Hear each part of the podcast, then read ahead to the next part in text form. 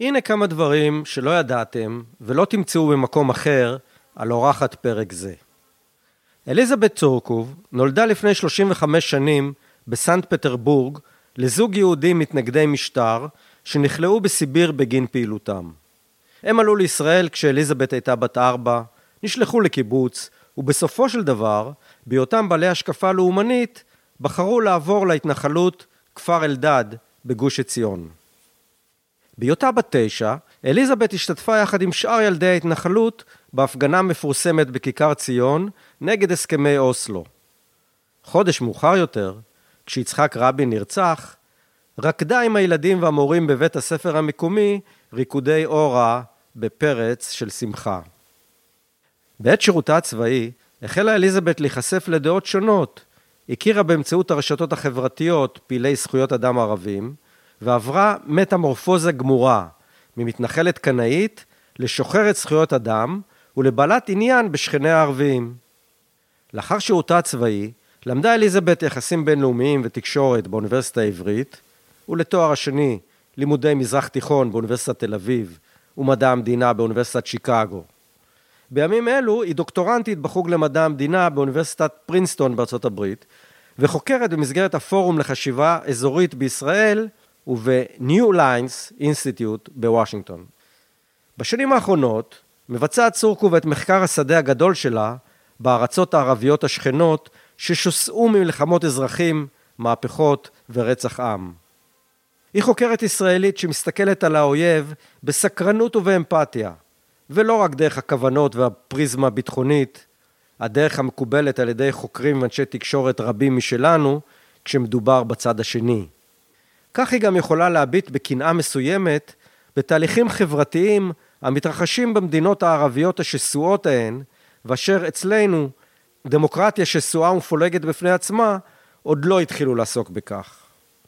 מצד שני, שופכת צורקוב מים צוננים על התפיסות הרומנטיות שפשו בתקשורת הישראלית והעולמית, אודות חברת המופת של הכורדים למשל.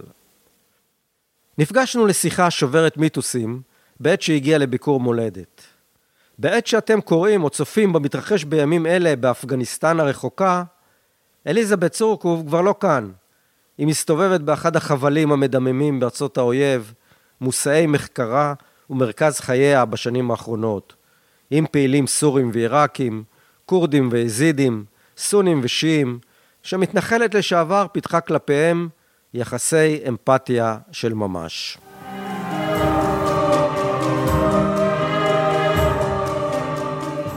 ברוכים הבאים לפודקאסט פרות קדושות, פרות קדושות, פרות קדושות, מיתוסים ישראליים עם יזהר באר. בפרק 60, לישון עם האויב, אליזבת צורקוב חוזרת מסוריה ועיראק, ויש לה מה לספר שלא תשמעו מצביקה יחזקאלי, וגם לא מאיתי אנגל. את בעצם בשני כובעים, כובע אקדמי וכובע שאפשר לקרוא לו פעילות אקטיביסטית, אה, זכויות אדם וכדומה. אה, איך, איך, איך את מחברת ביניהם? לא, אז אני, אני חושבת שמחקר שהוא לשם מחקר, אה, אין, אין ממנו תועלת משמעותית לאנושות, ואני תמיד מנסה, גם המחקר האקדמי שלי, וגם מחקר החוץ אקדמי במכוני מחקר, פה בארץ ובארצות הברית, באמת להמחיש את החיים ואת המשמעות אה, של חיים בצל משטרים שונים, בצל מלחמות, עבור האוכלוסייה המקומית. לכן תמיד יש דגש מאוד משמעותי על, ה, על החוויה האנושית, אה, בגלל זה חשוב לי לראיין אנשים ולהיות בשטח ולראות איך זה נראה, ולא פשוט אה, לקרוא כותרות. ובאמת... מה, מה, מה, מה התפקיד האקדמי שלך, או, או מהי, מהי הכותרת האקדמית שלך בעבודה הזאת? אמ, אז אני בעצם אה, דוקטורנטית באוניברסיטת פרינסטון אה, בארצות הברית, במחלקת אה, מדע המדינה, ועוסקת שם בנושאים של כיתתיות ולאומיות במזרח התיכון, עם דגש על מדינות שבעצם חוו מלחמות אזרחים ושיש בהן גיוון אתני, כמו סוריה, כמו עיראק, לבנון. אמ, ו... וזה נושא המחקר הנוכחי שלך, מבחינה אקדמית. נכון. והכובע השני? והכובע השני, אני עושה מחקרים שהם לא אקדמיים. במסגרת מכוני מחקר, מכון מחקר ישראלי-פלסטיני, הפורום לחשיבה אזורית. אנחנו אסופה של חוקרות וחוקרים שמנסים להציג את המזרח התיכון בצורה יותר מורכבת, פחות שבלונית, לקורא הצופה הישראלי, הישראלית. באמת על בסיס מחקר שמתבסס לעיתים קרובות על מגע ישיר עם אנשים, לפעמים ביקורים, אם מתאפשר במדינות השונות. בניסיון באמת להציג תמונה קצת יותר מורכבת ממה ששומעים בטלוויזיה, מכל הצבי יחזקאלים למיניהם, מוטי קידרים וכולי. מזווית יותר אזרחית, פחות ביטחונית, לא מזרח התיכון, מה האיומים הנשקפים עלינו, מה מפחיד אותנו היום, אלא... הזכרת שמות, אז אם כבר הזכרת שמות, יש איזו אוריינטציה איתי אנג'לית לעבודה שלך? אני, חושבת, אני חושבת שאיתי עושה כמובן עבודה מרשימה וחשובה. אבל קודם כל הוא עיתונאי ואני חוקרת, כלומר אני מגיעה לאזורים שאני מכירה אותם היטב, מכירה את האוכלוסייה המקומית, נמצאת בקשר עם אנשים שהם במשך שנים, דוברת את השפה המקומית. ואני גם, בגלל שאני לא צריכה לייצר כותרות או לצבור צופים, אני גם בכתיבה שלי הרבה פחות שמה דגש על תראו אותי, אני פה, מסוכן פה וכולי, כלומר לדעתי זה משהו שנדרש כתוצאה מהמדיום שבו הוא פועל, ואני לא נדרשת לכך. כן, אז הרבה, הרבה מאחורי הקלעים. כן, וגם אין, אה, אני חושבת שיש לפעמים... אין, אין לך את השוט הפרזנטטיבי, העיתונאי. בדיוק. כן. אז, אז בעצם בנסיבות האלה, את חוזרת עכשיו מסיבוב נוסף בשטח. את יכולה לספר על, על הסיבוב האחרון הזה? הסיבוב עכשיו, האחרון הוא באמת בעיראק. התמקדתי במחקר על תנועת המחאה שפרצה בעיראק ב-2019, שחוללה שינוי משמעותי במדינה מבחינת התפיסות של האוכלוסייה, ההתנהלות של האוכלוסייה, אבל לא חוללה איזשהו שינוי פוליטי. היא הולידה בעצם דיכוי מאוד משמעותי מצד כוחות של המשטר וגם מיליציות פרו-איראניות שמעוניינות שהמשטר יוותר על כנו. הרגו כאלף מפגינים עד כה ופעילים שבולטים במחאה הזאת. שבאת... ש, ש, שאת מדברת על הרגו אלף, זה ממתי או מתי? בעצם מתחילת המחאה באוקטובר 2019. המפגינים בעצם ברחבי המדינה. זאת אומרת, בשנתיים האחרונות נהרגו כאלף מפגינים בעיראק. כן. שהפגינו עבור? הפגינו עבור אה, שינוי צורת השלטון שם, מהמערכת הנוכחית שחלקת את השלטון לפי עדות, תמיד הנשיא יהיה כורדי, תמיד ראש הממשלה יהיה שיעי, אה, והמיניסטריונים גם מחולקים לפי עדות, והמינויים הם על בסיס נאמנות לעדה ולא, ולמנהיג המפלגה ולא על בסיס אה, כישרון. אה, מדינה שבה מיליציות פרו-איראניות פועלות בצורה חופשית, מבצעות התנגשויות לאור יום, סוחטות אנשים, בעצם הפגנה נגד הסדר הקיים הזה, והקמה של מדינה אזרחית שבה אין קשר בין העדה שלך לבין היכולת שלך להתקבל לעבודה, ומי שיותר מוכשר ומי שכשיר הוא זה שיקבל את המשרה, ומעבר לזה מדינה שבה יש צד אחד, גוף אחד, והוא המדינה, הממשלה, שמחזיק את הנשק, ולא מצב שבו יש שלל כן. מיליציות. אז אולי את יכולה לעשות אפדייט uh, של uh, עיראק היום, 2021. Mm-hmm. ישנה טענה, טענה ידועה שהפלישה האמריקאית uh, שיבשה סדרי בראשית, mm-hmm. ובעצם השלטון הרודני של סדאם חוסיין, שהיה כרוך בהפרות קשות של זכויות אדם וכדומה, אנחנו יודעים, התחלף באנרכיה ובכאוס מוחלט שלא היטיב עם אה, רוב הצדדים ובטח לא עם האזרחים. האם יש משהו בטענה הזאת? אני חושבת שבהחלט יש, אה, יש אמת אה, בטענה הזו, בגלל ש... שב, ש, שבעצם היציבות הקודמת, כן. שגם אם הייתה כרוכה כן. בהפרות כן. קשות של זכויות אדם, הייתה לפחות יציבות אזרחית כן. שלא קיימת היום. אה, זו אמת. כלומר, תחת דיקטטורה רצחנית כמו זו של סדאם, אנשים באמת פחדו מאוד. אה, כל הזמן, וזה בעצם מנע מהם לעשות כל מיני דברים. לצד זאת, השחיתות נגיד שמאפיינת את עיראק כיום, אה, השורשים שלה מה, מהתקופה של סדאם. אפשר לומר שהשחיתות החמירה. אה, הבעיה המרכזית אה, כיום בעיראק זה בעצם שהמדינה המרכזית אינה מתפקדת. אז אנשים אומרים, אנחנו בעצם החלפנו סדאם אחד באלף סדאמים חדשים. כלומר, כיום נגיד מישהו נחטף מביתו, פעיל, הוא לא יודע למי לפנות. בעוד שבעבר, אתה יודע, הבן אדם בידי המוחברת וכדאי לשכוח לגביו, כי, כי הוא לא יחזור, הוא לא יצא מבתי הכלא. כיום מין בלאגן ואנרכיה והרבה אנשים, לצערי, הם, מתגעגעים לימים האלה של סדאם, שבו מרגישים שהייתה איזושהי יציבות, אה, גם אם זה בא על חשבון חירויות בסיסיות ביותר, וחיים בעצם בפחד מתמיד.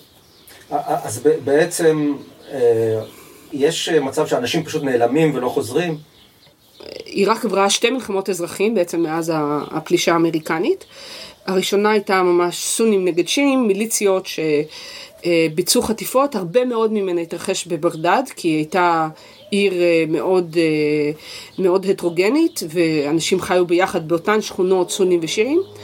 ובעצם אה, העיר עברה שינוי דמוגרפי, שקודם כל הרבה מאוד סונים פשוט עזבו אותה, ומעבר לזה גם שכונות הפכו ליותר ממש הומוגניות. כלומר, אתה, מישהו אומר לך מאיזה שכונה הוא, וזה מין דרך ככה לשאול מאיזה עדה אתה בלי לשאול, והוא אומר לך את השכונה ואתה יודע מאיזה עדה הוא. בעוד שבעבר זה פחות היה ככה. אמ, ואז הייתה בעצם על המלחמה נגד דאעש, אה, החל מ-2014 עד 2017 ככה. אז כיום מבחינת המצב הביטחוני הוא השתפר בצורה משמעותית. אין יותר חטיפות כמו שהיו בעבר של מיליציות חוטפות אנשים וסונים חוטפים שיעים והפוך ורוצחים אחד את השני ותולים אנשים ברחובות וכולי. אין דאעש, אה, למעט באזורים אה, כפריים מסוימים והרריים. אמ, ובעצם המצב הביטחוני מאוד מאוד השתפר, אין כמעט פיגועים, אה, שזו הייתה תופעה מאוד מאוד נפוצה בעבר, וגם כיום הם מסתובבים בבגדד בכל מקום. יש בטונדות, יש... אה, כיום הנוכחות אה, של דאעש והחשש מהם הוא מאוד מאוד מופחת, כלומר אנשים, אפשר לראות בתי עסק פתוחים בשעות מאוחרות, כן. אנשים מסתובבים ויש תחושה של כן. חופש וביטחון שלא הייתה קיימת בעבר. כן.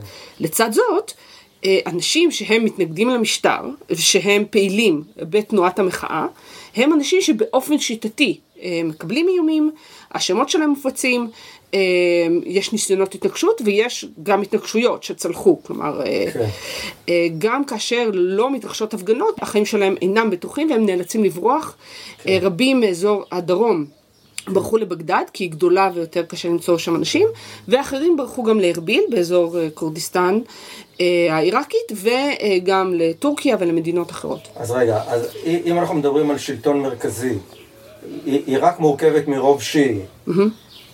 ומיעוט אה, סוני, שבתקופת סדאם המיעוט הסוני היה, אה, החזיק בשלטון. מה, מה המצב היום מבחינת השלטון המרכזי? מי הוא ומה הוא השלטון המרכזי? אז השלטון המרכזי כיום הוא אה, מאוד חלש, והוא מחולק בעצם לפי עדות. הוא נבחר בבחירות אה, חופשיות? אה, כן, השלטון נבחר בבחירות. גם הפרלמנט. גם הפרלמנט. אה, כלומר, ראש הממשלה ממונה על ידי הפרלמנט, כן? אה, והפרלמנט נבחר בבחירות חופשיות.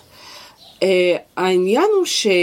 הבחירות שהתרחשו בעבר בעיראק ושהולכות להתרחש השנה גם, הן מתבצעות באווירה שהיא לא חופשית לחלוטין. כלומר, אמ, כפי שאמרתי, נגיד אנשים שהם מתנגדים למשטר ורוצים להקים מדינה אזרחית, אה, אז האנשים האלה שמעורבים במחאה של, אה, של תשרין, כלומר של אה, אוקטובר 2019, הם הקימו שתי מפלגות שנועדו לייצג את הקו הזה, שהוא מאוד פופולרי בקרב האוכלוסייה העיראקית. קו, מיליונים הצטר... קו אזרחי. כן. מיליונים השתתפו בהפגנות, ואפשר היה להניח שחלקם לפחות יצביעו. העניין הוא שהאנשים האלה מאוימים, כלומר הם לא יכולים אה, לעשות נגיד אירוע בחירות אה, בפומבי, אה, יש סכנה מהותית לחייהם. אז הם בעצם אמרו, אנחנו לא הולכים להתמודד, כן? אוקיי. אז, אז הבחירות הן מתקיימות. אה, נראה שאין איזושהי בעיה משמעותית של זיופים, אבל יש בעיה של איומים, ותחושה גם של האוכלוסייה, שבעצם הסדר הקיים, אנחנו לא מצליחים להחליף אותו דרך בחירות. כי בעצם אנחנו נותרים תחת שלטון שהוא של חלוקה עדתית של מיניסטריונים, ולנו אין יכולת להשפיע, ובגלל זה ב-2018 בבחירות האחרונות הייתה החרמה נרחבת, רוב האוכלוסייה לא הצביעה בבחירות, כן. אחוז ההצבעה הרשמי היה כ-40 אחוז, והציפייה היא שבבחירות הקרובות, ב-2021, גם תהיה החרמה נרחבת של הבחירות, פשוט תחושה של ייאוש של האוכלוסייה. כן. מה, מה אה, ההשפעה האיראנית כיום בעיראק? בעצם מאז ההתנגשות בסולימני, ראש אה, כוח קודס, אה, ואבו מחדי אל-מוהנדס אה, בתחילת אה, 2020, ההתנגשות שביצעו ביצעו בהם האמריקנים. יש פוסטרים בכל מקום ברחבי בגדד, בשדה התעופה גם, של, של סולימני ושל אל-מוהנדס. יש נוכחות משמעותית של מיליציות פרו-איראניות בתוך בגדד עצמה, אה, והם אה, שמים שם את התמונות של המיליציות שלהם כדי להבהיר מי כאן שולט. אז זה משהו שהוא מאוד, אה, מאוד נוכח. מעבר לזה יש להם השפעה מאוד אה, משמעותית על הכלכלה. אני למשל דיברתי עם, אה, עם בחור שהוא אה, אה, במקור ממדינת סאדר, שזה אזור אה, שיעי מאוד עני, אה, שבעבר היה תומך של סאדר, של הזרם הזה, זרם שיעי, שגם יש לו מיליציה, אה, והוא בעל חנות אה, בגדים. אה, ישבנו ביחד במשך איזה שעתיים, חצי מהזמן הוא התלונן על איראן, ואיך היא מחריבה כל דבר בעיראק. והוא אמר, אני אה, כבעל חנות בגדים, מנסה לייבא אה, טקסטיל ובגדים מטורקיה, ואני לא יכול להתחרות עם בעלי עסקים שעובדים ביחד עם המיליציות האיראניות ועם קבוצות שקשורות לאיראן, שהם מבריחים הכל דרך הגבול ולא משלמים בכלל מכס. כן. אז אני נדפק, למרות שהסחורה שלי יותר טובה, כן. וכל הזמן אתה שומע מעיראקים מתלוננים על איך שהסחורה האיראנית גרועה ומציפים את השוק שלנו וכולי, ובאמת אתה רואה סחורה איראנית בחנויות.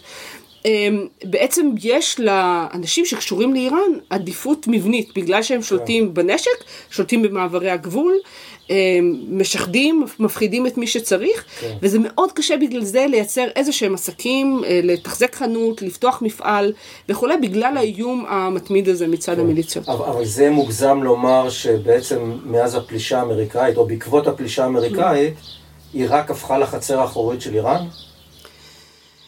אני חושבת שכשאומרים את זה, יש נטייה לחשוב שהאוכלוסייה העיראקית, בגלל שרובם שיעים, אז אה, זה ממש טבעי ש, שככה זה יהיה, כן? כלומר שלאיראן תהיה השפעה על, על, על האוכלוסייה ושתהנה מאהדה ולפיכך תהיה לה, תהיה לה השפעה במדינה מעבר להשפעה הפוליטית והצבאית שלה.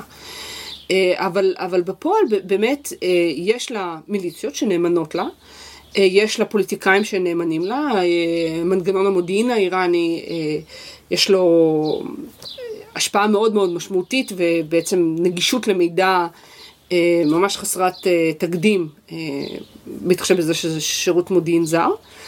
אה, אבל האוכלוסייה מאוד מאוד עוינת. נכון, יש אנשים שתומכים באיראן, גם בקרב האוכלוסייה האזרחית הרגילה, אבל אה, סקרים מראים זאת, וגם השיחות שלי עם אנשים, יש עוינות מאוד מאוד משמעותית לאיראן.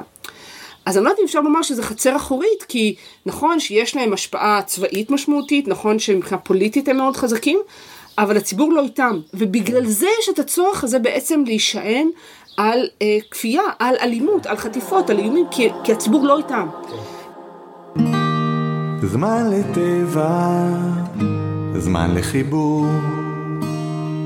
מה שקורה בחוץ בכלל לא קשור. זו התחלה של תקופה חדשה, עם סוף לא ידוע. ת, תגידי, מה, מה אנחנו לא מבינים על מה שקרה בעיראק למשל? אנחנו נדבר אחרי זה על סוריה ועל הכורדים, אבל אה, מה, אנ- כשאני אומר אנחנו, גם בישראל וגם במערב, מה אנחנו לא מבינים בבסיס על המתרחש שם? אני חושבת שיש הרבה מאוד דברים שלא מבינים. אה, אני חושבת שדבר מאוד משמעותי שלא מבינים לגבי מדינות המזרח התיכון באופן כללי, זה מין תחושה שהם פשוט מין בליל כזה של ערבים, שהם מאוד חמולתיים, אה, לא התפתחה אצלם איזושהי זהות לאומית, זה משהו שאנחנו גם כישראלים אומרים הרבה על פלסטינים. אמ, וזה, וזה פשוט לא נכון. ועיראק היא מדינה אה, שאומרים את זה לגבי הרבה מאוד, שזו בעצם מדינה מלאכותית, ש... אה, שהאימפריאליזם בדיוק. הבריטי הקים. וזה- בדיוק, ושצריך לפרק אותם בכלל לשלוש מדינות, לשיעים, לסונים, לכורדים וכולי. אה, ואני חושבת שזה גם היה שגוי ב-2003 לחשוב ככה, וזה בוודאי שגוי עכשיו, כשרואים באמת תחייה מחודשת של לאומיות עיראקית, אבל לא לאומיות עיראקית כמו שהייתה פעם, בתקופה של סדאם, שהייתה מאוד כרוכה בסדאם, ופשוט ההערצה שלו, וה... cult of personality שלו, אלא זה, יש עכשיו בעצם צמיחה של לאומיות עיראקית מלמטה, לא כפויה מלמעלה. אני הייתי ב, ב, בהפגנה שם ב-25 במאי. הייתה הפגנה נגד ה, זה שהמיליציות הורגות מפגינים ופעילים, אה, מתנקשת בהם. ובמהלך ההפגנה פתחו בירי והרגו עוד שניים. אז אנשים שמסתובבים עם שרשראות עליהם עם מפה של עיראק. אנשים אה, שרים את ההמנון העיראקי ובוכים. כלומר, באמת יש אה, תחושה מאוד מאוד חזקה של לאומיות שם, והיא, והיא שונה מאוד מאיזושהי לאומיות, אה, כפי שאנחנו רואים אותה באופן אה, מסורתי במקומות אחרים, שיש... וזה, יודע, וזה חוצה הדתיות, זאת אומרת, גם כן. שיעים, גם סונים, גם כורדים. ואפילו כורדים, כן, זה ממש ממש מעניין. ש... אז זה, זה באמת מעניין ש, שמה שאת אומרת שיש איזה לוקל פטריוטיזם עיראקי, ש, שאין מה לעשות, הוא התחיל מאיזושהי קביעות שרירותיות של האימפריאליזם הבריטי. נכון, נכון. אבל ש, שבסופו של דבר זה יצר, גיבש בדיוק. אומה. בדיוק, בדיוק, וזה משהו שאני חושבת שכישראלים זה משהו שאנחנו לא רוצים להכיר בו, כן, אבל גם מפה, גם פה לקחו אנשים מכל מיני מקומות ויצרו תחושת לאומיות מאוד חזקה. כן. אמ, וזה משהו ש, שניתן לעשות אותו. אז, אז בדיוק רציתי לשאול אותך על, על זה, זה, זה הרי האסוציאציה היא כמעט אה, בלתי נמנעת. מה הלקח שלך מחברה רב-לאומית, רב-עדתית, רב-סקטוריאלית, רבת שסעים, כמו שאת חווה בעיראק ובסוריה, אה, לגבינו? הרי אנחנו גם אה, חברה עם שסעים אה, עצומים וסקטוריאלית, והעידן האחרון מוכיח את זה יותר ויותר. את רואה איזה אנלוגיה? את רואה, יש לך איזה לקחים מה, מהסיכוי של חברה כזאת ל, ל, ליצור אומה? לקיים אומה, לאומיות אחת? אני חושבת שבישראל יש בעיה מאוד משמעותית בגלל שיש כאן לאומיות מאוד חזקה, לאומיות של העם היהודי, כן? אמ, וכאשר מדברים על עם ישראל אז מדברים על יהודים, כן? אה, לא נוצרה כאן איזושהי זהות לאומית מכילה ישראלית. כן. אנשים- אין, אין ישראליות כן, אה, אותנטית כן. בעצם. ואנשים בעצם שרצו אה, לרשום את עצמם בתעודת זהות לא כיהודים אלא כישראלים נדחו, כן? כן. אז, אז אני חושבת שזה אתגר מאוד מאוד משמעותי, ובוודאי מה שהתרחש אה, ממש בתקופה של הלחימה בעזה, ומה שהתרחש ברחובות, ברחבי ערים אה, המעורבות, זה משהו ש, שמעיד על בעצם זה שלא נוצרה כאן הזהות הלאומית המשותפת. וכן נוצרה לאומיות משותפת ליהודים, כן, מרומניה ו, אה, ותימן ו, ואיראן, אבל במובן הזה כור ההיתוך היה מוצלח, בזה שהוא יצר מין תחושה כזאת. אה, הבעיה היא שזו לאומיות שהיא במידה רבה, אה, היא לאומיות לדעתי לא בריאה, כי היא מבוססת הרבה מאוד ממנה על פחד מהאחר, שנאת האחר, מין תחושה שאנחנו ביחד נגד אחרים. וזה משהו ש... שהוא טבעי במובן מסוים מבחינת הפסיכולוגיה האנושית, אבל בוודאי שהתוצאה היא מאוד מאוד אה, לא בריאה. אז, אז בעצם את אומרת שמבחינה פרדוקסלית, במובנים מסוימים, מצבה של אה, ישראל הדמוקרטית, או של האומה, האומה הישראלית שקיימת או לא קיימת, לא פחות בעייתי ואולי יותר מאשר מקומות שמסומנים כמקוללים אה, ובלתי אפשריים, כמו עיראק למשל, או סוריה. בהחלט. אה, אני חושבת ש... שהאתגרים שקיימים פה הם מאוד משמעותיים, ואני חושבת שהתקווה שאנחנו רואים במקומות, נגיד כמו, כמו עיראק, שבאמת, וגם בלבנון, שיש איזושהי דחייה של המערכת הזו, זה משהו שקצת קשה לדמיין אותו כאן. של הדתיות והפריבילגיות המסוימות לעדות מסוימות והחלוקה הזו, בגלל שבסופו של דבר הסדר הקיים בעיראק ובלבנון לא משרת את האוכלוסייה. ובגלל זה גם אנשים שיעים ב, אה, בעיראק, וגם נגיד נוצרים בלבנון, שיש להם ייצוג פוליטי יותר משמעותי מה, מהחלק שלהם באוכלוסייה, יצאו בעצם נגד השלטון הקיים, כי הוא פשוט לא מתפקד. כן. אה, והם גם ככאילו פריבילגיים, לא באמת פריבילגיים. כן. בעוד שבישראל הפריבילגיות הן מאוד אפקטיביות. כלומר, זה, אפילו זה שאני כאן מדברת איתך על הנושא הזה, על זה שביקרתי במקומות כמו עיראק וסוריה, זה שאני לא, נחקר, לא נחקרתי, ב, לא נלקחתי לאיזשהו מרתף כאן ו, ו, ו, ולא נגרמו לי איזה שהן בעיות כתוצאה מזה, רק זה מעיד על הפריבילגיה אה, שיש לנו כ- כיהודים. אז בגלל זה ל- ליהודים בישראל אין איזשהו אינטרס משמעותי לצאת נגד הסדר הקיים. אה, ולכן אנחנו רואים שבהפגנות אה, למען שוויון וכולי, מספר היהודים הישראלים שמשתפים אינו גדול וגם ההצבעה בכנסת בהתאם. כן. כלום לא קבוע, כולנו כולנו נצח. כולנו אור לנצח. רציתי אה, שנחליף כמה מילים על התופעה של דאעש. איך את אה, מסבירה את ההיעלמות של הדבר הזה שנראה כמו טרנד אה, כצונאמי פוליטי, דתי, היסטורי, שכאילו התאדה ונעלם כלא היה. כן. אמ, אני חושבת שמה ש... הטעות שדאעש עשו, אחרי שבעצם השתלטו על חלקים נרחבים משטח סוריה, אה, במהלך 2013 ו-2014, אה, הטעות שלהם הייתה לפלוש לעיראק ולבצע רצח עם. כלומר, כמובן שזו הייתה זה היה רצח עם וזו הייתה טרגדיה אנושית, אבל מבחינת החשיבה של ההנהגה שלהם, אה, זה היה בעצם אה, לעשות דברים שאיימו על המערב ואיימו על בני ברית של המערב, אה, במיוחד הכורדים בצפון עיראק. ובעקבות זה בעצם הייתה התגייסות בינלאומית נרחבת נגדם ולחימה עיקשת שבסופו של דבר נשאה פירות. אם לעומת זאת דאעש היו מתמקדים אך ורק ברצח של סורים, ובשליטה על אזורים אה, אה, ברחבי המדינה ודיכוי של אוכלוסייה שם. אני חושבת שיש סיכוי מאוד טוב שדאעש היה ממשיך להתקיים גם כיום. כי מה? כי המערב היה אה, אה, פחות אה, רלוונטי או פחות מעורב? הוא היה פשוט לא מאוים ולכן לא היה מתערב. כלומר, כן.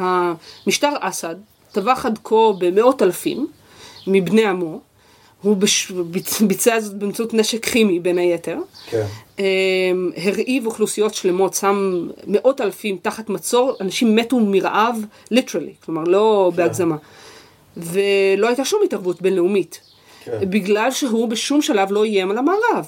כן. אה, דאעש אה, זכו להתערבות, זכו לתגובה, כאשר בעצם הם החלו לאיים על המערב, ואז הייתה בעצם, היו פיגועים באירופה, הייתה פלישה לעיראק, היו עריפת ראשים של אה, אמריקנים בסרטונים מזעזעים.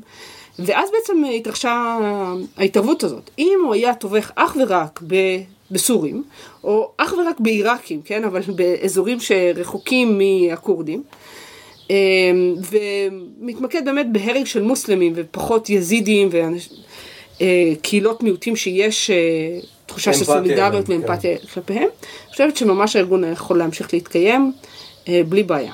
זאת אומרת, אנחנו יודעים שאי אפשר להשמיד רעיון עם מטוסים או עם טנקים. מה היו סיבות העומק להיעלמותו, והאם הוא באמת נעלם? קודם כל הוא לא נעלם לחלוטין, אה, עדיין אה, דאעש מבצעים פיגועים ברחבי העולם, אבל... אה, תופעה גלובלית, כן. במידה רבה. במידה רבה נחלשו. אני חושבת שיש עדיין אנשים שמאמינים באידיאולוגיה שלהם. הנטייה להסתכל על דאעש כארגון בינלאומי ולהתמקד מאוד בלוחמים הזרים שנהרו לשורותיו, היא, וזו נטייה מאוד ברורה במערב, בסיקור התקשורתי וגם בישראל. היא אה, גרמה אה, למערב לפספס את זה שרוב הלוחמים היו מקומיים. ורוב הלוחמים, כלומר, הם היו סורים ועיראקים. והם אנשים שהצטרפו אה, ברובם המכריע, אחרי שדאעש השתלטו בעצם על אזורים שבהם הם חיים, הם החליטו שהם לא בורחים, לא עוקרים אה, אה, מבתיהם, בין היתר כי זה היה מביא להחרמה של הרכוש שלהם, אה, והם נותרים ואין אפשרויות פרנסה, כי אתה חי תחת אה, אה, שלטון של ארגון טרור, אה, מוקצה מבחינה בינלאומית, והכוח השלט משליט את מרותו, ואתה בעצם מאוד חלש מולו, אלא אם כן אתה מצטרף לשורותיו, ואתה גם מקבל משכורת, אתה גם מקבל סטטוס חברתי, ואתה גם מגן על עצמך ומגן על המשפחה שלך מפני התלכלויות. כן. וזה בעצם מה שהביא להתגייסות של אנשים. כלומר, כן. אה, נכון שכאשר הם הצטרפו לארגון, הם עברו אינדוקטרינציה דתית וכולי, אבל היא, להתרשמותי, אה, ואני אומרת את זה על סמך שיחות גם עם לוחמים אה, של דאעש בעבר, האידיאולוגיה שלהם, שהיא כל כך קיצונית, לא קנתה אחיזה משמעותית בקרבם. ולכן, זה נכון שעדיין יש אנשים שמאמינים באידיאולוגיה הזאת ברחבי העולם, בין היתר ב- בישראל, ב- בוודאות יש אנשים שתומכים ברעיון שלהם, ברעיון של חליפות וכולי. אה, אבל אה, בעצם כאשר אתה מחסל את היכולת שלהם לשלוט בשטח, ובכך להביא אה, לגיוס של האוכלוסייה המקומית, לשטוף את המוח של ילדים ולגייס ילדים, נשענו על ילדים במידה רבה, במיוחד בתקופה האחרונה אה, של הלחימה אה, שלהם בסוריה ובעיראק. אז כאשר אתה מאבד את האחיזה הטריטוריאלית, אתה במידה רבה מאבד את היכולת לגייס אנשים. Okay. אוקיי. את נתקלת בסימנים או בשרידים של דאעש בביקור האחרון למשל? אה, כן, בהחלט, אה, בהחלט יש אה, נוכחות של דאעש. פעם אחרונה נגיד שהייתי במוסול, דאעש נמצאים מחוץ למוסול, הם לא נמצאים בתוך העיר עצמה, אבל כל הזמן מנסים לבצע פיגועים ולנסות כן להיכנס לעיר. בצפון מזרח סוריה, או יותר נכון במזרחה, באזור עם הגבול העיראקי, יש הרבה מאוד פעילות של דאעש, יש אזורים שלמים שהם ממש הפכו ללא בטוחים. אני... מי מנהיג אותי? אבו בכר אל-בגדדי, הרגו אותו האמריקנים. כן, ברור. אה, יש להם עכשיו מנהיג חדש של קוריישי, אה, שהוא כנראה גם עיראקי. מאזור תל עפר. הוא מופיע בתקשורת? או... לא, הוא לא מופיע בתקשורת, הוא מעולם לא חשף את הפנים שלו, אה, אבל הוא הקליט הודעה אחרי שבעצם דאעש הודיעו על, או הכירו במותו של אבו בכר אל-בגדדי, אבל אין לי נגישות למידע מודיעיני חסוי, אבל להבנתי היכולת שלו, של ההנהגה לפקד ולשלוט בתאים ברמת השטח היא מאוד מאוד מוגבלת או לא קיימת בכלל. כן. כלומר יש הנהגה מקומית, אה, תאים קטנים שהם מבצעים את, ה, את הפעולות האלה. אה, באזורים בשליטת המשטר הסורי, אה, אז שם הפעילות קצת יותר מאורגנת, התאים קצת יותר גדולים, פשוט בגלל שהמשטר ורוסיה ואיראן הן לא כוח מוצלח ללחימה בטרור, הם הם טובים בלהחריב ערים ולהניס אוכלוסייה ולהפחיד אוכלוסייה, כן. אבל פחות במאבק טקטי במדבר. ת, תגידי, מה, מה קורה היום עם, ה, עם הכורדים? אה, זאת אומרת, כצופה מרוחק, נדמה שיש אה, סוג של אוטונומיה, מין מדינה כורדית אה, דה פקטו, בחלקים בכורדיסטן העיראקית.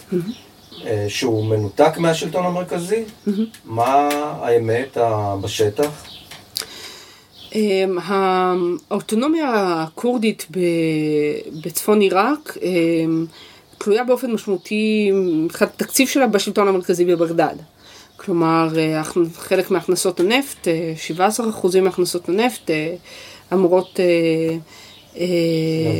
לבוא אליהם. זאת אומרת, זאת אומרת ההסדר הזה של אוטונומיה כורדית הוא מקובל על השלטון המרכזי? כן, הוא, מקובל, הוא מקובל והוא מעוגן בחוקה גם, שנוסחה אחרי 2003, אחרי הפלישה האמריקנית. היה... ש, שזה מה, שזה נעשה בלחץ אמריקאי? זה נעשה בלחץ אמריקני, כן. אוקיי, וזה עובד, הסיכום הזה? אמ, ההסדר הזה? זה עובד מבחינת זה שלכורדים באמת יש אוטונומיה. זה לא עובד במובן זה שהאזור הזה של אה, כורדיסטן העיראקית, פשוט הפך לעוד אה, שלטון אה, מתבסס על פטרונות ושחיתות וחלוקת משרות על בסיס אה, נאמנות מפלגתית. בעצם כוח הפשמרגה, שזה כוחות הביטחון, הצבא בעצם של החבל הזה, הם עדיין מפוצלים בין בעצם חלק של, של מפלגת ה-KDP וחלק של מפלגת ה-PUK, כלומר ברזני וטלבני, המשפחות האלה עדיין יש להן השפעה מאוד אה, משמעותית. אה, ובטח אנחנו מדברים על שלטון שהוא לא דמוקרטי בעליל. במהלך השנה האחרונה, אה, בצל הקורונה, היה הדיכוי של השלטון שם הפך לאפילו יותר קיצוני.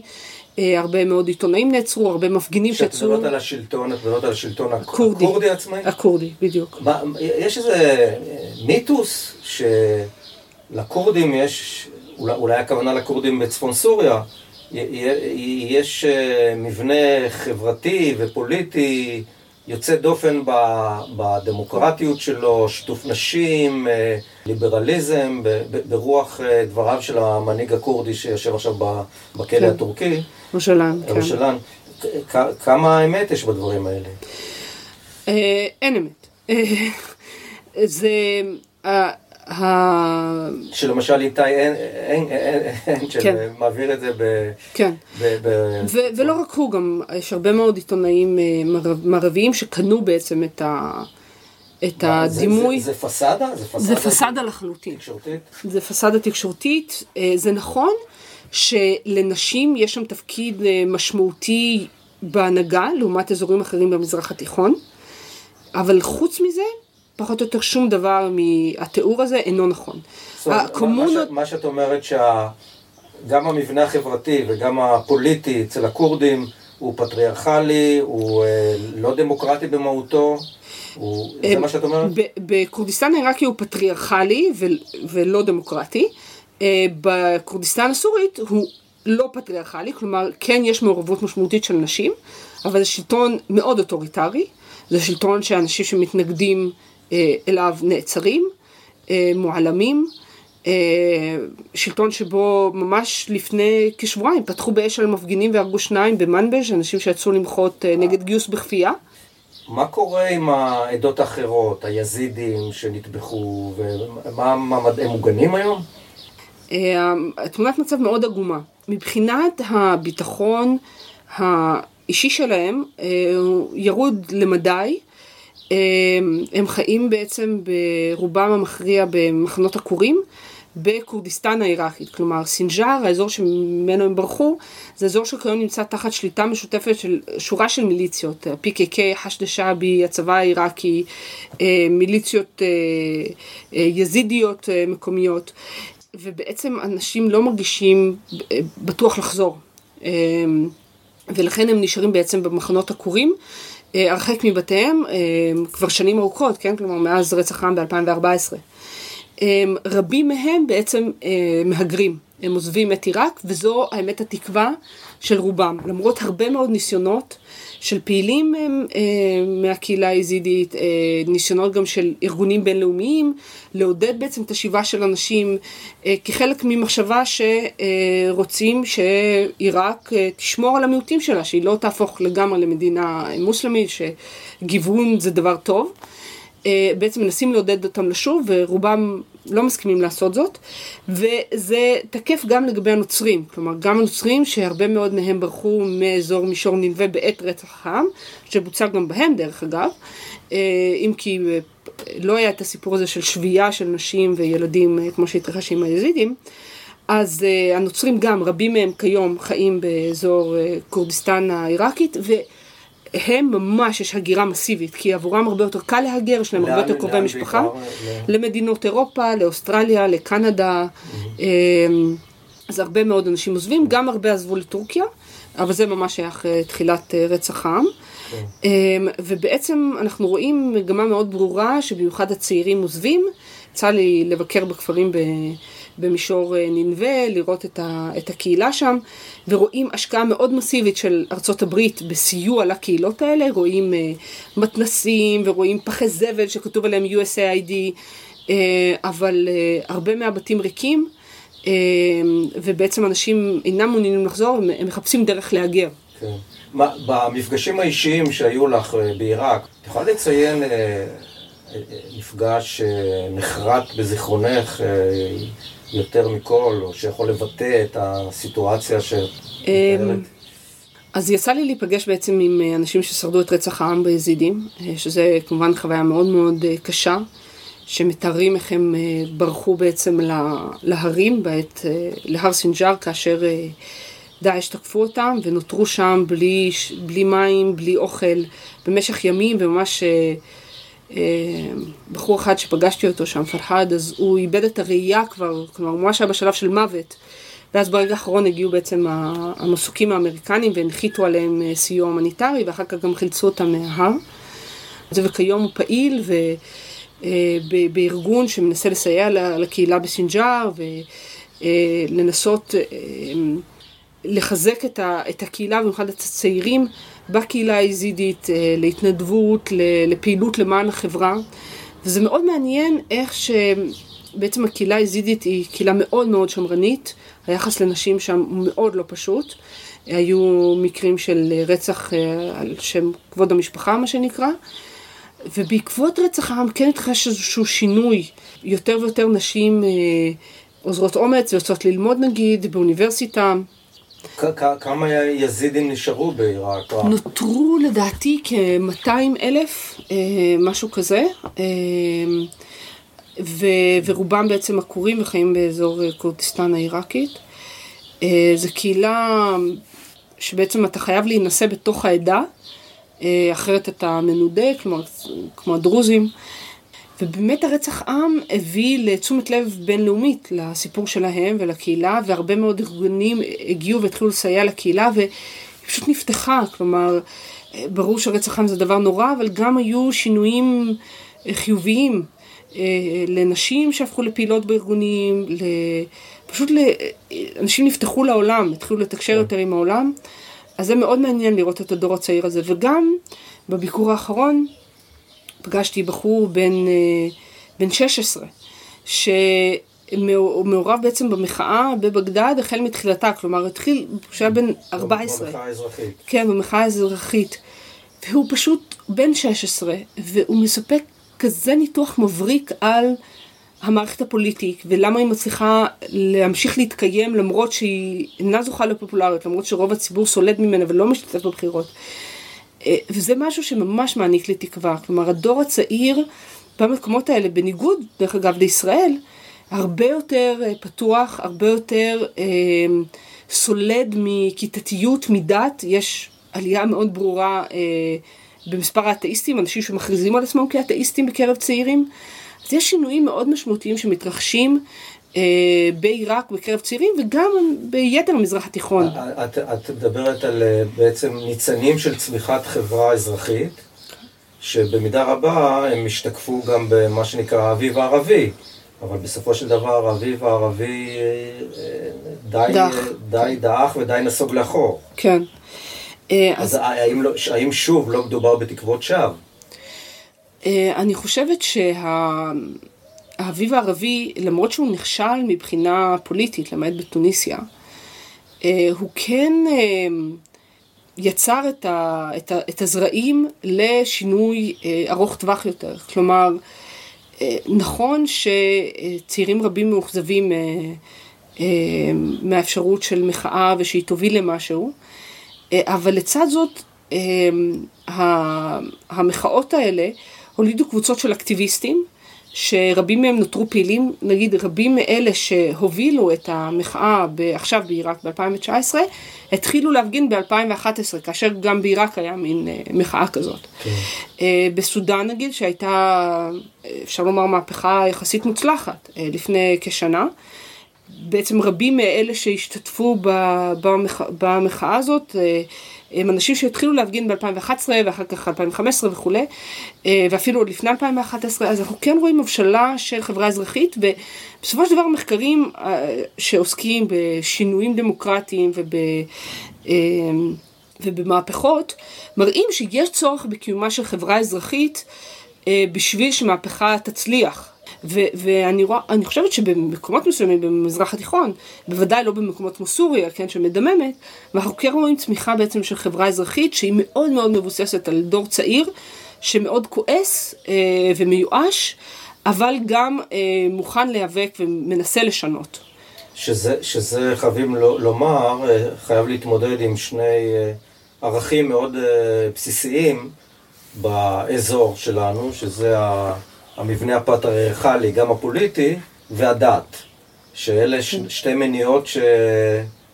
שנראה לך שהן דועכות או נחלשות? אמ, בהחלט. אני חושבת שגם מבחינת הדת, אה, גם אם יש הרבה אנשים, רוב האוכלוסייה באזור מאמינה, אה, אנשים פחות ופחות רואים באסלאם פוליטי כפתרון.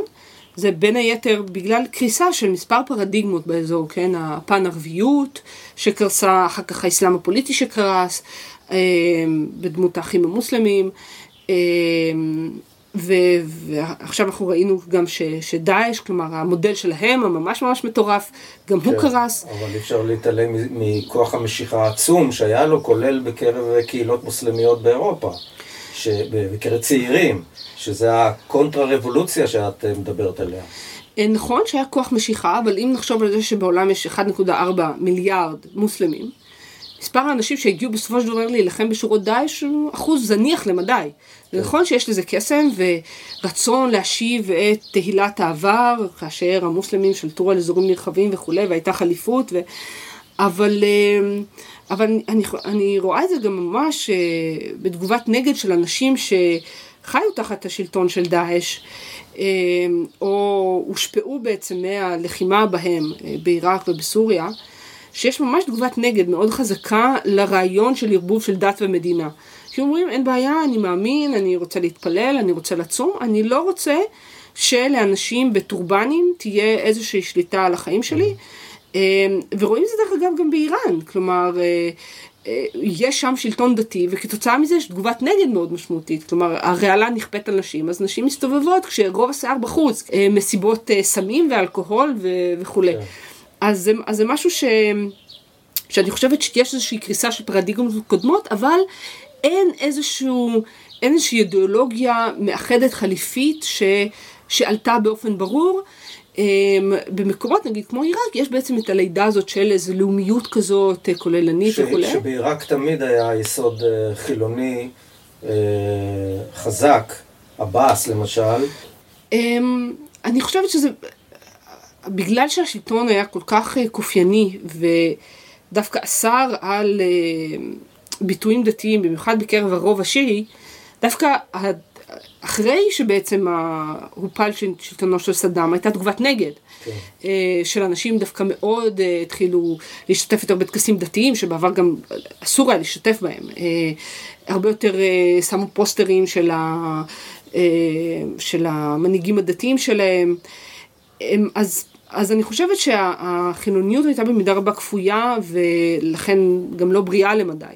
כן. אמ, אני חושבת שמה שבעיראק אה, החוויה מאוד משמעותית זה בעצם היו המלחמות האזרחים האלה, הדתיות שהתרחשו אחרי קריסת, ה... קריסת שלטונו של סדאם, שבעצם הביאו לכך שאנשים הבינו שיש, ש... ש... שהמשך החלוקה הדתית הזאת וה...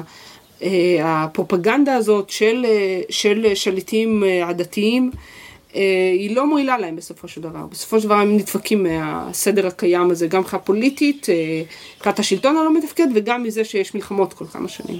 כן. זמן לשפע, זמן לשמחה, תביט אל השמש, תביט מסביבך, הכל כבר ידוע מראש.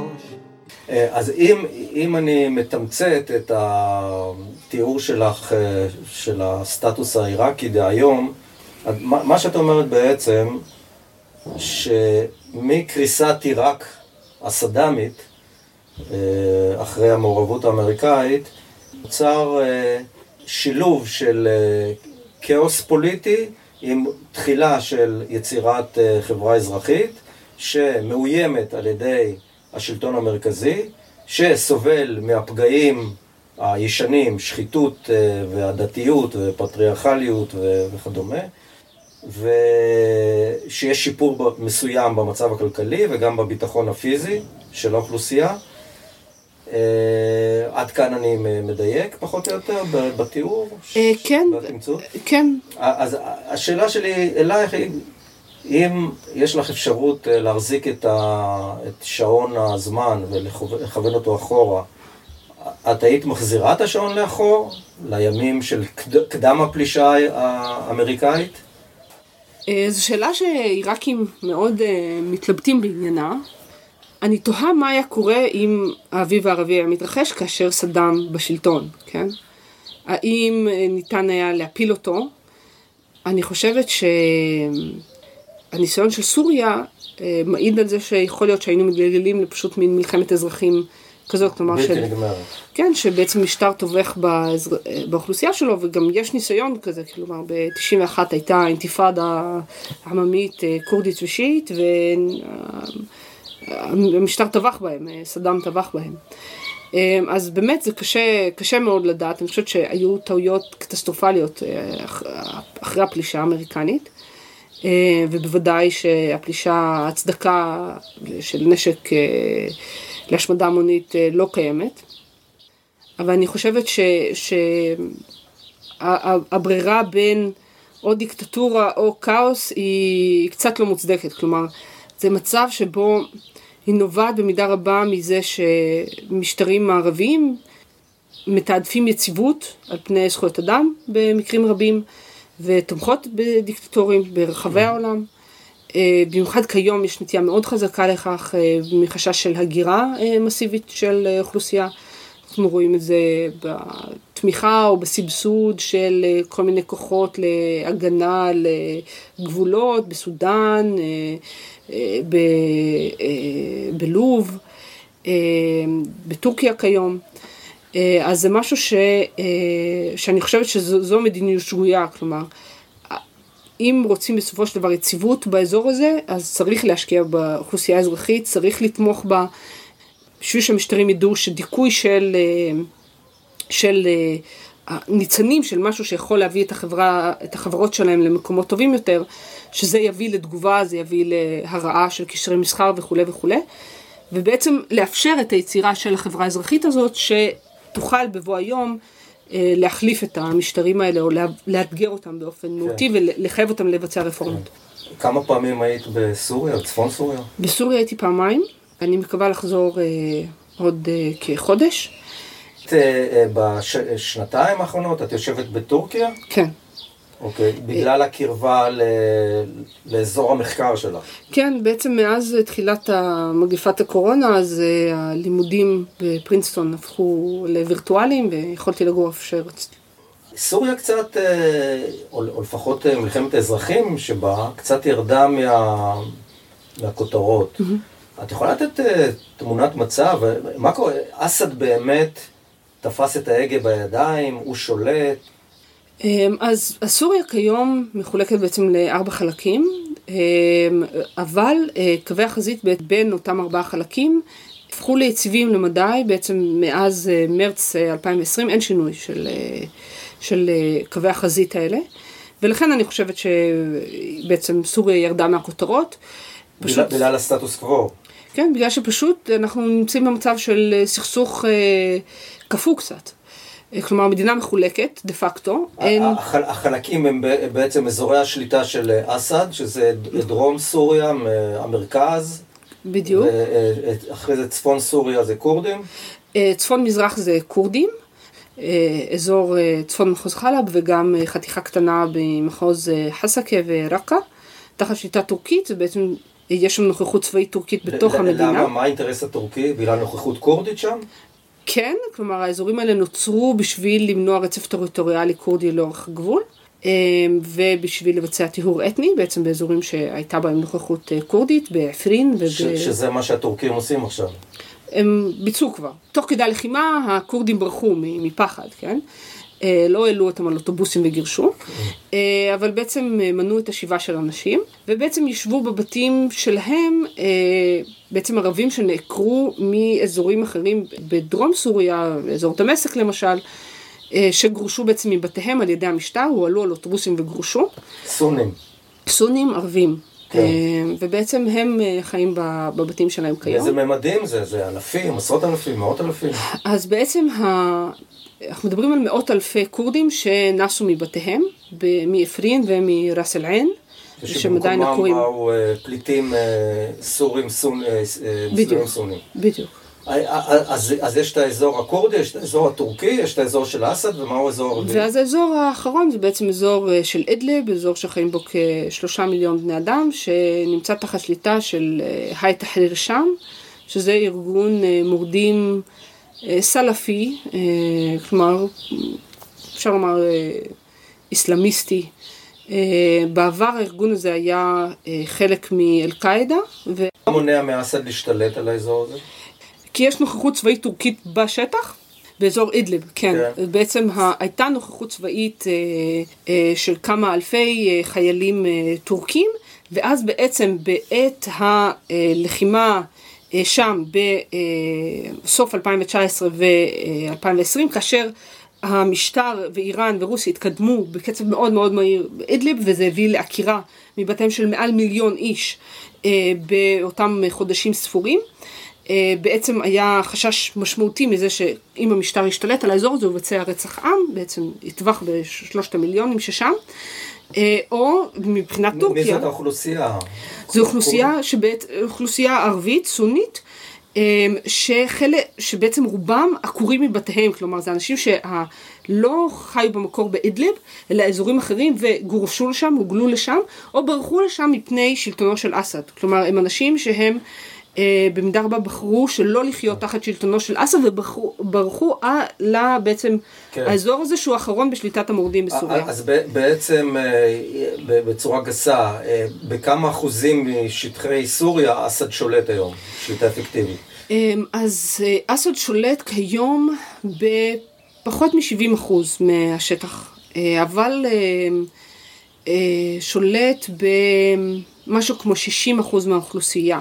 שחיה בתוך סוריה. אוקיי. Okay. אפשר להגיד, זה יהיה נכון להגיד, שהמלחמה התוך קהילתית בסוריה הפכה למלחמה על גבולות או בגבולות בין האזורים שבשליטת הגורמים השונים?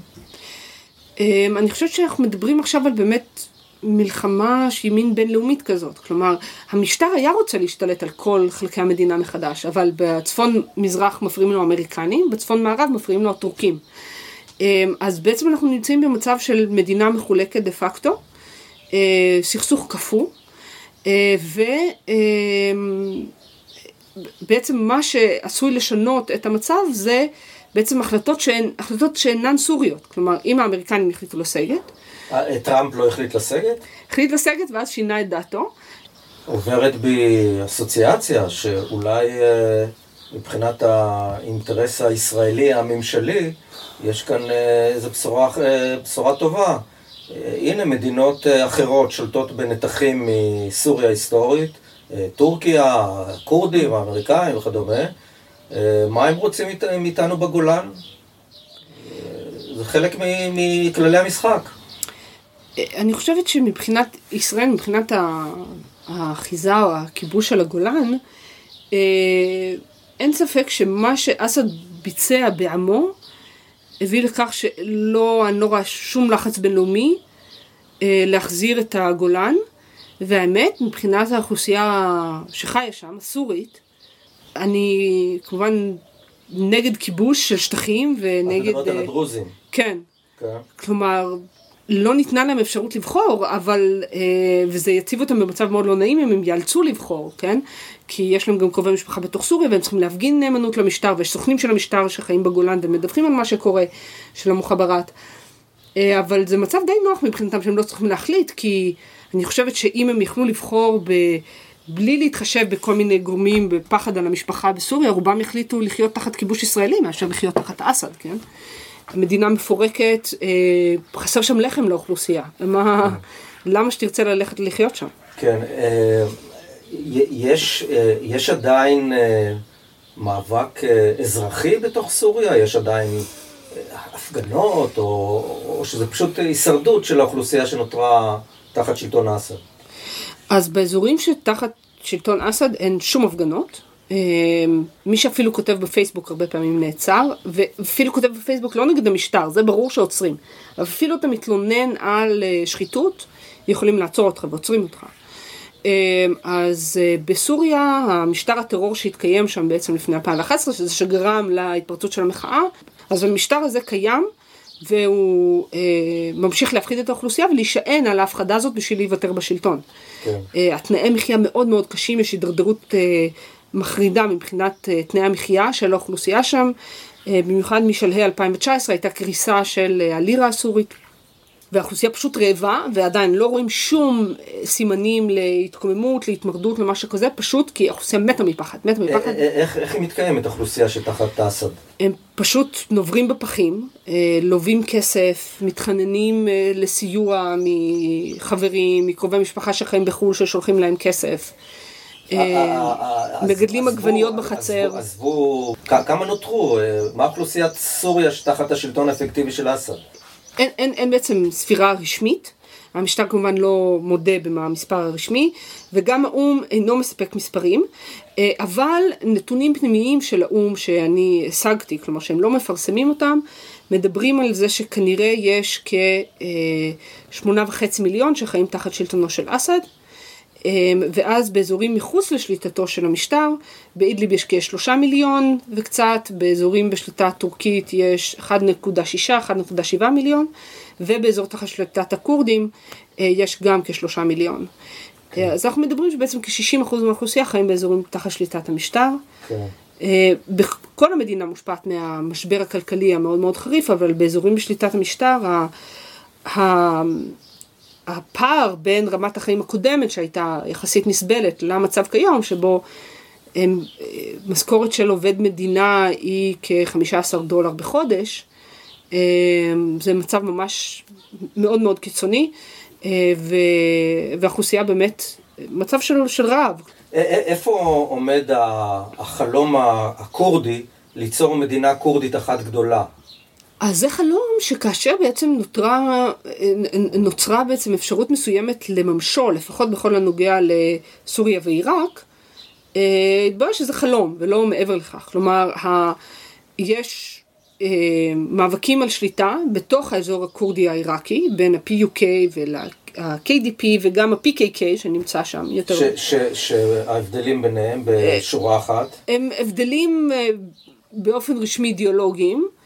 אה, ה-PKK כן אפשר לומר שזה ארגון אידיאולוגי, אבל אה, בפועל בין ה-PUK ל-KDP אין כיום שום הבדל, אה, שתיהן מפ- מפלגות מושחתות שבנויות על מערכות פטרונות, אנשים מצביעים להם בשביל לקבל משרות וכולי, והם פשוט זה כוח ומשאבים, גישה למשאבים. ואז בעצם שנוצר בעצם כביכול רצף טריטוריאלי כורדי, תחת שליטה כורדית בסוריה ובעיראק, בעצם האזור בסוריה הוא תחת אה, שליטה של הזרוע הסורית של ה-PKK, והם מבחינה אידיאולוגית לחלוטין מנוגדים ל-KDP ול-PUK. אה, לא רוצים לחלוק כוח, אה, אז בעצם אין, אה, אין איזושהי אפשרות לממש את החלום הזה, ואני לא- חושבת שזה משהו שישתנה בעתיד הנראה לעין. בסופו של דבר, אה, לעיתים נדירות קורה שמפלגות או משפחות מוותרות על שליטה למען איזשהו חלום אה, לאומי, ואנחנו, יש לזה הרבה מאוד אה, דוגמאות בהיסטוריה. בעצם פיצולים פנימיים בתנועות אה, מביאים, מביאים למפלה שלנו, לאי הצלחה שלהם. והכל עוד פתוח, נשחרר את כבלי העבר ונעוף עם הרוח. כולנו אור, כולנו נצח. אז, אז אם אה, נתחיל לסכם את, את, אה, את החוויות שלך ואת נקודת המבט הייחודית שלך, מה, מה את רואה כמניעות העיקריות של החברות האלה, של האזור הזה, סוריה, עיראק, לממש את השאיפות הלאומיות והאזרחיות שלהם? כן. אני חושבת שהמזרח התיכון באופן כללי, בו מבחינת שלל מדדים אה, של פיתוח אנושי, נמצאים הרבה מאחורה. שהחינוך כל כך גרוע, שמקום של נשים בחברה הוא, מאוד, אה, מאוד חלש. אה, נובע במידה רבה מהמשטרים ש, ש, ששולטים באזור הזה, שהם משטרים שמעוניינים לחזק סדרים שמרניים, שקיימים בחברה והם מחזקים אותם או מייצרים אותם, כמו מוסדות דתיים, מוסדות משפחתיים, שבטיים. והשלטונות האלה, למרות שלל עצות של אה, גורמים מערביים, אתם צריכים לבצע רפורמות, אתם צריכים לאפשר את זה, זה, הם יודעים מצוין שכל שינוי אה, חיובי, כל אה, פריחה של חברה אזרחית, כל התחזקות של מעמד ביניים נגיד, שלא יהיה תלוי במשטר, אה, אפשרות של צמיחה של שוק פרטי, שאנשים שוב לא יהיו תלויים במדינה לפרנסה שלהם, שכל הדברים האלה יפגעו ביכולת הישרדות שלהם, והם פשוט לא מעוניינים בכך. כלומר, המשטרים האלה, שזוכים גם לתמיכה מערבית, כספית וצבאית לפעמים, הם, הם הרעה החולה של האזור הזה. והם מייצרים אה, תנאים שמאוד מקשים אה, על החלפתם, ובעצם הם מייצרים מצב כזה של אה, מעגל קסמים, כלומר אה, האוכלוסייה סובלת מאוד, אה, אבטלה נרחבת, שחיתות, אה, תסכולים מאוד גדולים, הם מתפרצים, המשטרים מדכאים אותם, אה, האוכלוסייה מפחדת לאיזושהי תקופה, כן, יש להם את הטראומה, ואז אבל הם שוב חוזרים לרחובות כעבור כמה... כעבור עשור נגיד, ראינו הפגנות אה, מחודשות נגיד שפרצו בסודאן, שפרצו באלג'יריה, אמ, פרצו בעיראק. אמ, כאשר, ואפילו במצרים קצת, כאשר גדל מין דור חדש כזה שכבר שכח קצת את הדיכוי של העבר. ואז בעצם כל פעם המשטרים פשוט נשענים על יותר ויותר כוח כדי להיוותר בשלטון. אבל זה לא יותר פשוט להגיד שהדת, השבטיות, הפטריארכליות, הם כל כך מובנים ב...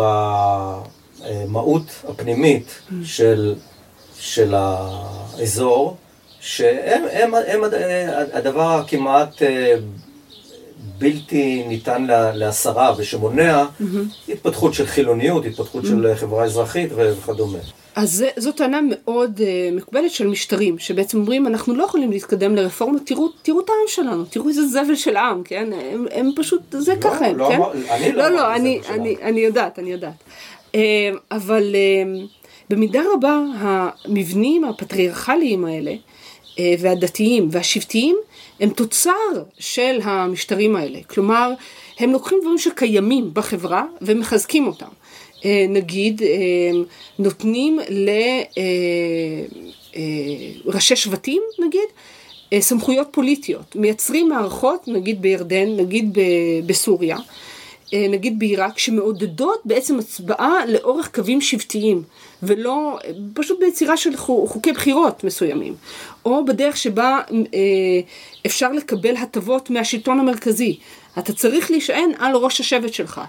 אותו דבר לגבי אנשי דת, כן? אה, וגם הסדר הפטריארכלי, מבחינת החוקים הפטריארכליים, חוקי המשפחה וכולי, אה, זה משהו ש, שהמשטרים יצרו, הם היו יכולים לפעול אה, לשינוי שלהם. בוודאי שגם לחברה אה, יש agency, יש יכולת אה, להשפיע ו, ולשנות, וברור שיש, אה, שיש כוחות אה, רגרסיביים ופטריארכליים ויש מסורות, אה, אבל זה, זה, לא, זה לא פלא שבאזור הזה, עם המשטרים האלה, שמעוניינים להיוותר בשלטון ו, ו, ו, ורוצים להשאיר את החברות שלהם כמו שהן, אנחנו לא רואים שינוי, בעוד שבמקומות אחרים ברחבי העולם, גם החברה שלנו במקור הייתה מאוד שמרנית. סבתא רבא שלי התחתנה בגיל 14, כן? אז זה, מתחוללים שינויים בסופו של דבר, אם, אלא אם כן יש לך משטר מעל שמנסה בכוח למנוע איזשהו שינוי, כי הוא יודע שזה יערער את היציבות שלו. המשורר מחמוד דרוויש, שדיברנו עליו קודם, אמר שהוא חולה במחלה חשוכת מרפא, מחלת התקווה. יש לך תקווה? את רואה, את רואה אה, אפשרות לשינוי מבני? את רואה חברה אזרחית במדינות הרלוונטיות האלה שאנחנו מדברים עליהן? אני חושבת שסוריה היא במצב מאוד מאוד עגום, והאוכלוסייה, כפי שאמרת, היא באמת עוסקת בעיקר בהישרדות. כן, יש נגיד תנועת מחאה שעדיין מתרחשת, עדיין יש הפגנות, בעיקר באדלב, אה, עדיין יש יוזמות שונות, אבל במידה רבה עוסקים בהישרדות. אבל אה, אנחנו רואים בעיראק, אנחנו רואים בלבנון, אנחנו רואים במדינות אחרות, אה, שכן יש צמיחה של דור צעיר, שלמרות כל המגבלות שמטילים עליו, במידה רבה בזכות השימוש הנרחב באינטרנט, מצליח בעצם להתמודד עם זה ש... ו... ולעקוף את המגבלות שמטילים המשטרים בין היתר באמצעות שליטה על התקשורת, באמצעות מעקב אחרי הספירה הציבורית, אה, שאני גם חושבת שסיבה מסוימת לתקווה זה, זה בעצם הפזורות הגדולות שנוצרו, אה, גם של סורים, גם של עיראקים, אה, גם של מצרים ולובים במדינות אירופה, במדינות המערב, שבעצם כיום האנשים האלה הם בשלב מאוד התחלתי של ההגירה והתבססות החיים ולימודי שפה וכולי, אבל אה, בעתיד בעצם יהיה להם יותר ויותר יכולת להשפיע על האוכלוסייה שנותרה אה, במדינות האם. במדינות נגיד כמו סוריה זה מסוכן, פשוט עוצרים אנשים באזורים בשליטת המשטר שמדברים עם אנשים בחו"ל, אבל קודם כל יש דרכים לעקוף את זה ואפליקציות אה, מוצפנות וכולי. ובוודאי במדינות קצת יותר חופשיות רואים הרבה יותר את המגע הזה, יש סקרנות מאוד גדולה לגבי העולם, אמ, נגיד אני ביקרתי בבגדד, בקניון שם, אז היה שם אה, מין אה, בית קפה בעיצוב של Friends, הסדרה, ורואים אנשים מסתובבים עם חולצות של Friends, כן, שזו סדרה ממש ישנה, ומבחינתנו כיום, מה זה הדבר הזה? זה אה, הומופובי וסקסיסטי קצת, וזה, זה כבר כל כך פסה, אבל שם, ממש לראות את החיים האלה, איך אנשים צעירים חיים מציאות אחרת, כל כך אוהבים לראות את זה, כל כך מסתקרנים. אז אני חושבת שיש פוטנציאל אדיר לאזור הזה. הדור הצעיר, אמ, שבאמת האידיאולוגיות של ההורים והסבים קרסו והם כבר לא מאמינים בהם, אה, לא באסלאם פוליטי וגם לא במוקאומה, בהתנגדות, שזה מה שחיזבאללה ואיראן מכרו, ואז אחר כך הם התערבו בסוריה וטבחו שם באזרחים חפים מפשע, וגם זה מודל שקרס במידה רבה. דאעש והמודל שלהם הפסיכופתי גם קרס, פן ערביות, הסלוגנים הריקים גם קרסו, ובעצם יש עכשיו איזשהו ריק רעיוני שכל מיני אנשים מנסים למלא אותו, כל מיני גופים, כל מיני אה, יזמים, אה, ו- ועדיין אין איזשהו משהו שלט, ויכול להיות שלא יעלה משהו שלט ובולט בגלל אותה עכשיו ביזור של אמצעי התקשורת.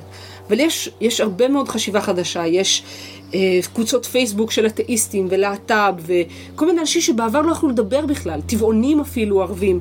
כן. אז זה ממש, יש, אמצעי התקשורת החדשים והדור החדש האלה מעניקים לי תחושת כן. תקווה. ואת גם מרגישה אה, איזה שינוי בגישה כלפי הסכסוך שלנו, שלהם, של הדור הזה? אה, כן, בהחלט. כלומר, הסיסמאות האלה של המוקאומה נגד ישראל וזה ממש, יש עדיין חלק מהאוכלוסייה בלבנון, בעיראק, באיראן, שמאמין בדברים האלה וגם מדינות אחרות, אבל אה, יש הרבה, יש הבנה, יש, ש, שהשימוש בסכסוך הזה והאשמת ישראל בכל דבר רע, אה, ואנחנו חייבים להחזיק אה, מצב חירום במדינה בגלל שאנחנו במלחמה עם הישות הציונית וכולי, יש הבנה שזה פשוט היה תירוץ לדיכוי שלהם עצמם. וגם באופן כללי האביב הערבי ומה שאחריו הביא אנשים הרבה יותר להתמקד בבעיות פנימיות. כן יש עדיין תחושה של סולידריות כלפי הפלסטינים, אנחנו ראינו את זה נגיד עכשיו בלחימה האחרונה, היו הרבה השטגים, הרבה אנשים כתבו ברשת על אה, איך שאכפת להם וכולי, אבל אה, בסופו של דבר אנשים הרבה יותר מתמקדים בבעיות הפנימיות ומבינים שהם צריכים אה, שינוי במדינות שלהם. אה, ושזה אולי בסופו של דבר יביא גם לשינוי במאזן הכוחות האזורי, לטובת הכוחות אה, שתומכים בזכויות הפלסטינים, בניגוד למשטרים שכיום, במיוחד במדינות המפרץ, ממש אה, עומדים בצורה ברורה לצד ישראל, עם תהליכי נורמליזציה ושיתוף פעולה צבאי ומודיעיני ורכישה של אפליקציות ושל תוכנות מישראל בשביל לרגל אחרי האזרחים שלהם עצמן. אז ממש יש תחושה כזאת של, של סולידריות עם פלסטינים, אבל באמת הפתרון הוא דרך שינוי פנימי במדינות אה, שלהם. אה, היה מאוד מעניין, אה, אנחנו נרצה להמשיך לעקוב, שתעזרי לנו לעדכן את ההתפתחויות ונקווה שיהיו ברוח שאת מדברת עליהן. תודה לך. תודה. שמחה. כולנו אור. האזנתם לפרק 60, לישון עם האויב. אליזבת צורקוב חוזרת מסוריה ועיראק. כמו בפרקים הקודמים, אני מסיים בפנייה אישית אליכם. עמל רב מושקע בהכנת כל פרק, והכל בהתנדבות ובמימון עצמי. הפקת כל פרק דורשת שבועות של עבודה. נסיעות, תחקירים, רעיונות, תמלולים, עריכה קולית ועוד ועוד. כדי שנוכל להמשיך ולהגיש לכם בקביעות תכנים איכותיים, נשמח לקבל עזרה בהתנדבות לתמלול רעיונות למשל, בעריכת וידאו, או בתרומה כספית שתסייע לנו להמשיך ולראות את הפרות הקדושות הלאה בשדות האינסופיים של התודעה הישראלית. לחשוף, לעניין ולעורר את חוש הביקורת. פרטים בעזרה ותרומה בתפריט הראשי. תודה ולהתראות בפרקים הבאים. העולם משתנה, איתנו ביחד, נטפס למימד חדש, שבו אין שום פחד. כולנו אור, כולנו נצח, כולנו אור, לנצח, כולנו